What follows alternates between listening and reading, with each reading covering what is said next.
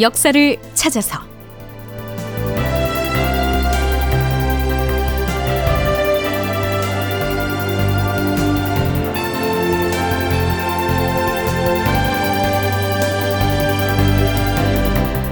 제 1215편 능한산성도 무너지고. 극본 이상락 연출 황영선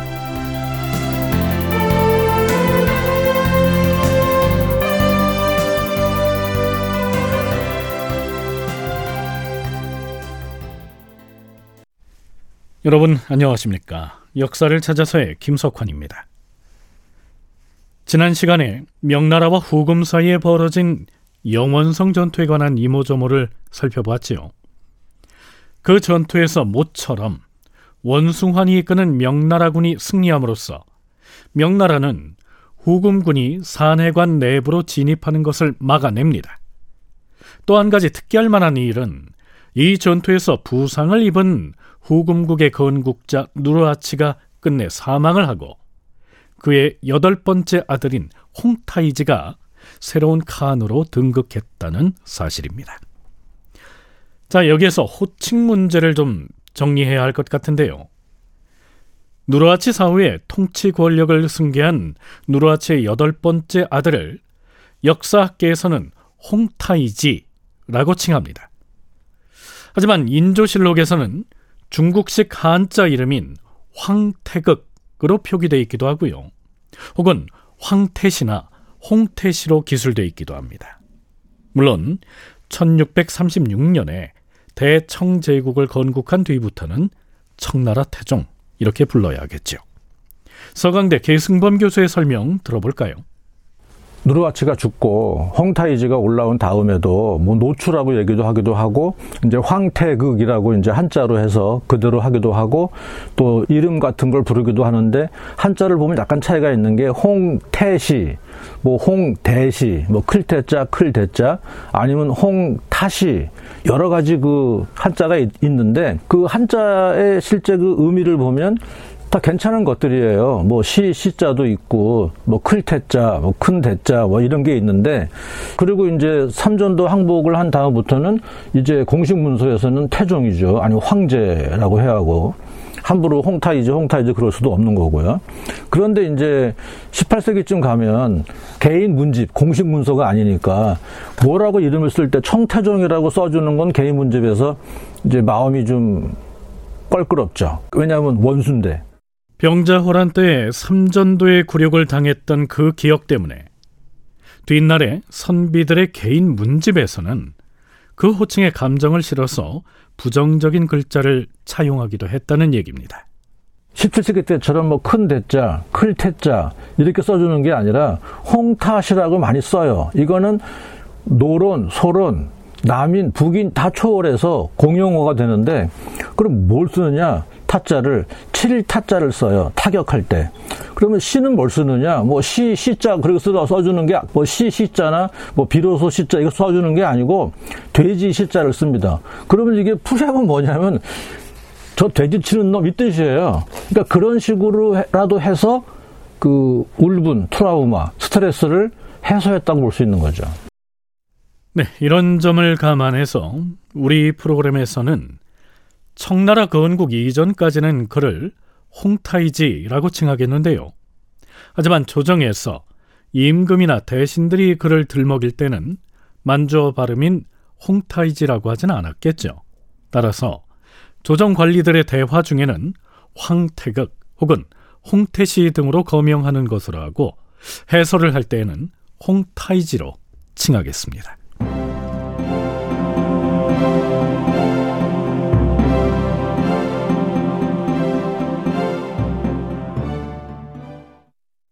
네, 인조 4년인 1626년 1월에 영원성 전투가 벌어졌고요. 그때 부상을 입은 누르하치는 같은 해 8월에 사망을 하게 됩니다. 곧바로 홍타이지가 즉위를 하지요. 그로부터 두 달이 지난 뒤인 인조 4년 10월에는 인조가 명나라 황제에게 꽤 긴 주문을 보냅니다. 그 주문이 인조실록에는 없지만 명나라의 역사서인 명사에는 실려 있습니다. 뭐 인사치레 등을 제외하고 요약해서 정리를 하자면 이런 내용이었죠. 황제께서 우리나라에 베풀어준 은혜에 감사드립니다. 저는 왕위에 오른 뒤에 곧바로 장만을 도원수로 그리고 이과를 부원수로 임명한 다음에 우리나라에서 제일 가는 정예부대를 이끌고 평안도의 영변에 가서 주둔하게 하였습니다. 그렇게 한 것은 오로지 시기를 엿보아서 가도에 있는 모물룡 진영과 연합하여 후금 오랑캐를 공격하기 위함이었습니다. 그런데 이괄이 막중한 군대를 손에 넣자 한명령 등과 함께 반란을 일으켜서 곧바로 경성을 침범하였습니다. 결국은 장만이 남은 병사를 인솔하여 서울의 관군과 협공을 해서 반란군을 모두 소탕하였으나 서북쪽 변방의 군량과 병기 및 각 군사 진지에 비축된 물품들은 그 일로 인하여 모두 바닥이 나고 말았습니다. 네, 여기까지는 이괄의 난 때문에 서북 변경의 군사 방어 상황이 매우 열악한 상태임을 강조한 대목입니다. 그리고 그 다음 내용을 들어보면 인조가 왜 이런 얘기를 꺼냈는지 그 의도를 짐작할 수 있죠. 황제폐하, 모물룡은 요동 전체가 후금의 수중에 떨어진 뒤에 갈 곳 없는 군사를 이끌고 동쪽으로 건너와서 바다의 섬에 들어가 임시로 주둔하고 있습니다. 그가 불러 모은 요동 백성이 지금은 수십만이나 되는데 그들을 먹여 살릴 군량과 여타의 물자들을 우리 조선에 요구하고 있습니다. 그렇지 않아도 지금 우리나라는 오랜 가뭄으로 토지가 메마르고 흉년이 이어져서 백성은 몹시 궁핍합니다. 이런 열악한 상황에서 안으로는 우리 군대에 군수물자를 공급해야 하고 밖으로는 식량을 요구하는 모밀령 진영의 병사들을 또 먹여 살려야 합니다. 곡식의 생산이 한도가 있으므로 이를 감당하기가 매우 어렵습니다. 그런 터에 모물령 진영의 사람들은 촌락으로 흩어져 돌아다니면서 약탈을 일삼고 있어서 우리 조선의 군인들과 백성들은 이러한 혼란을 감당할 수가 없어 고향을 버리고 이리저리 옮겨다니는 실정이니 그러면서 인조는 모물룡 진영의 백성들을 산동 지역 등지로 옮겨가도록 요구한 것은 그런 사정 때문이지 다른 의도가 있는 것이 아니다. 이렇게 강조하고 있습니다. 이에 대해서 당시 명나라의 황제 희종은 다음과 같은 답장을 조선에 보낸 것으로 기록되어 있습니다. 주문을 읽어보니 조선 왕이 우리 중국 조정을 존중하여 받들고 있을 뿐만 아니라 충성스럽고 고든 정성이 구구절절 넘치고 있어. 모물령 진영의 군대와 요동 사람들이 귀국에 장기간 거주하면서 계기 주인에게 크게 누를 끼치고 있음을 알았어. 뿐만 아니라 먹을 사람은 많은데 곡식이 대부족하다는 사실을 왕이 말해주지 않았으면 말리 바깥에 앉아있는 짐은 알지도 못하였을 것이오. 앞으로 모물령 진영에서 소용되는 군량 운송은 기한에 맞춰 제때 보내주도록 조치를 하겠소. 다시는 조선의 왕에게 누를 끼치지 않도록 하겠소. 모물령과 조선 조정의 사이가 안 좋다는 등의 와전된 말들은 마음에 두지 않을 것이니 힘을 합쳐 한 마음이 되도록 노력하기 바라.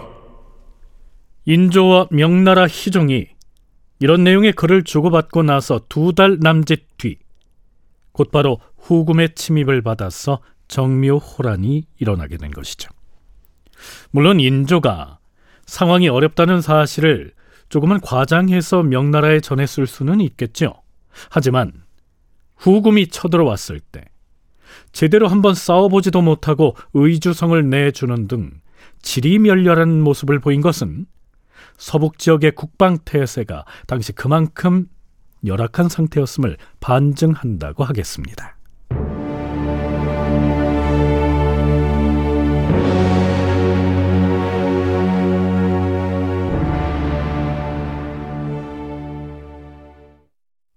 자, 그러면 다시 장수 아민이 이끄는 후금의 군사들이 의주성을 점령한 다음 어떻게 움직이는지 살펴보죠. 인조실록 1월 18일치의 기사에 따르면 후금에서 조선 측에 국서를 보낸 것으로 기록하고 있습니다. 그 국서의 내용은 연려실 기술에 수록돼 있죠. 너희 조선에는 네 가지의 죄가 있다. 첫째는 우리의 칸 누르와치가 세상을 떠나셨는데도 조문을 하지 않았고 예전에 선천 전투에서 우리가 조선인은 하나도 사륙을 하지 않았는데도 사신을 보내서 사례를 하기는커녕 아무런 응답이 없었다. 뿐만 아니라 모물령은 우리의 원수인데도 너희 나라로 맞아들여서 먹을 것을 대주면서 위로하였으니 이것이 세 번째 잘못이다. 네 번째는 우리가 이제 요동 사람들은 우리 후금의 백성인데도 요동에서 조선으로 망명한 자들을 받아들이고 있으니 우리는 그 점을 매우 한스럽게 생각하노라. 실제 청나라의 기록에 따르면 다음과 같은 취지의 내용들이 눈에 띄죠. 누르아치가 68세로 세상을 떠났을 때 명나라는 서로 전쟁을 하고 있는 적국임에도 불구하고 관원을 파견하여 조문을 하고 새로 즉위한 우리의 칸을 축하해 주었다.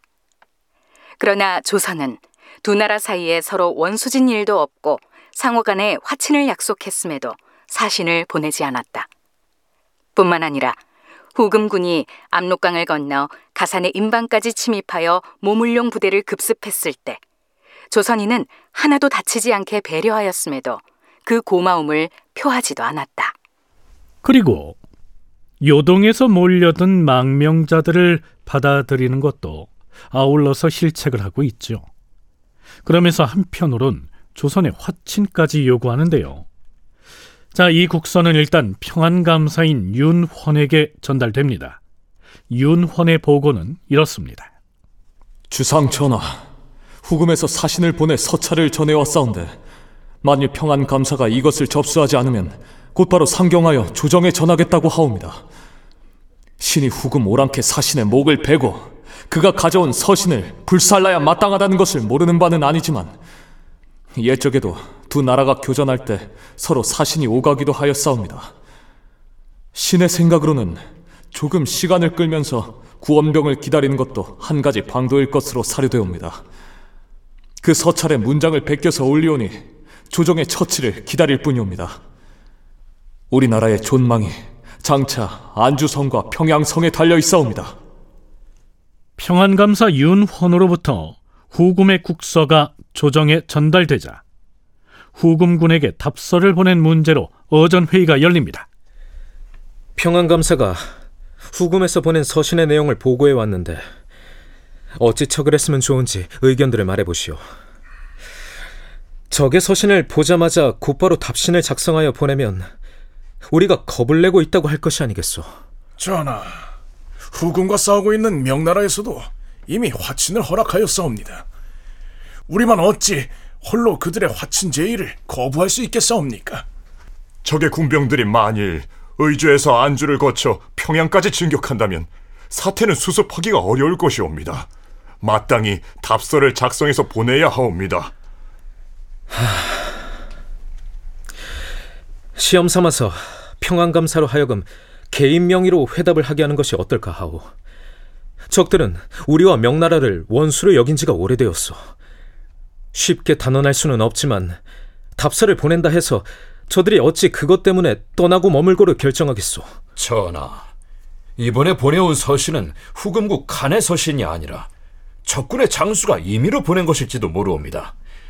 그러니 두원수 장만으로 하여금 답서를 쓰게 하되 답서의 내용을 우리나라가 명나라를 섬겨온 지가 200여 년이나 되는데 명나라가 이미 그대들과 화친을 허락하였으니 우리가 어째 따르지 않을 수 있겠는가? 다만 무고하게 군사를 일으켜서 군사와 백성을 도륙하고 있으니 그런 위협적인 요구를 받아들여서 맹약을 하는 것은 죽는 한이 있더라도 따르지 않을 것이다. 마땅히 명나라에 주문을 올려 보고한 뒤에 결정하겠노라. 이렇게 하는 것이 어떻게 싸웁니까? 후금이 보낸 글에 이미 국왕에게 서신을 보낸다 이렇게 적고 있는데 도원수 장만의 명의로 답장을 보낸다면 오히려 그들의 분노를 유발시키는 일이 없겠소. 네, 후금 측의 답서를 보내는 문제를 쉽게 결정하지 못하고 이렇게 논란이 이어집니다. 그런데요, 전쟁이 터져서 후금군이 금세라도 도성으로 쳐내려올 기세인데 그들이 보낸 국서에 답장 보내는 문제를 가지고 이렇게 체면 따지고 혹은 명나라에 보고를 하겠다는 등의 말들이 나오고 있으니까요. 요즘 답답해 보이죠?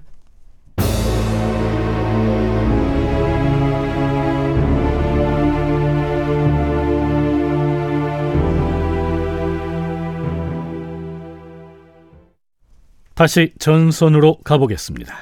여기는 평안도 곽산의 능한 산성.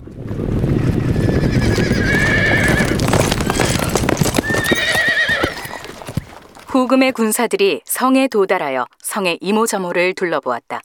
그러고 나서 대장이 이렇게 부르짖었다. 성 안에 있는 장수와 군사들은 성 밖으로 나와서 항복하라. 그러하면 우리의 대군은 너희들의 항복을 받아들이고 성은 공격하지 않은 채로 그냥 지나갈 것이다. 그러자 성 안에서 장수가 이렇게 맞받았다. 무슨 소리를 하는 것이냐? 우리는 조정의 명을 받아서 성을 지키는 것이니 마땅히 목숨을 바쳐 싸울 것이다. 그렇다면 좋다. 장졸들은 성을 향하여 돌격하라! 총과 화포를 발사하라! 사다리를 세워라! 후금군이 사다리를 가져다 성벽에 걸치고는 풀로 사람의 형상을 많이 만들어서 줄지어 사다리 위에다 세웠다. 성 안에 조성군이 비오듯 활을 쏘았으나 얼마 안 가서 조성군 장졸들은 지쳐 쓰러지고 병기도 모두 소진되었다. 후금군은 성곽을 타고 넘어가서 사람들을 마구 죽였다. 성문이 열렸다. 모두 성 안으로 돌격하라!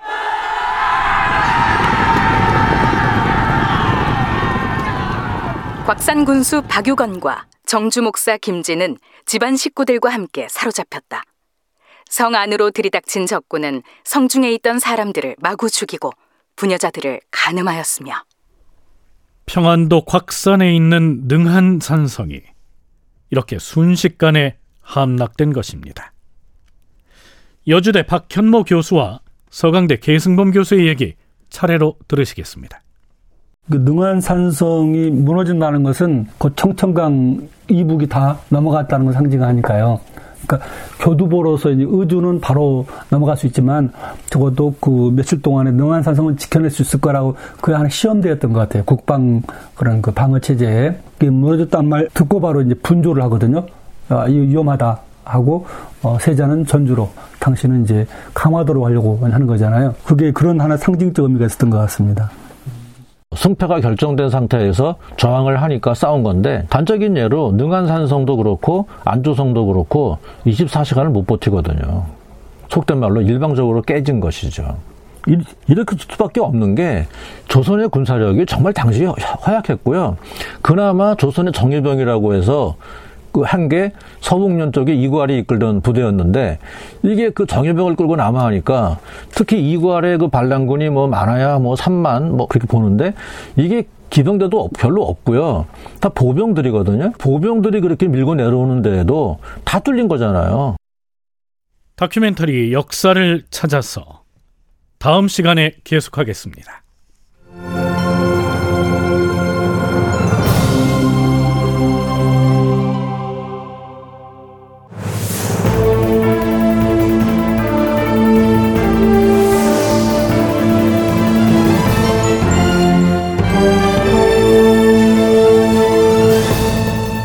다큐멘터리 역사를 찾아서 제 1215편 능한산성도 무너지고 이상락 극본 황영선 연출로 보내드렸습니다.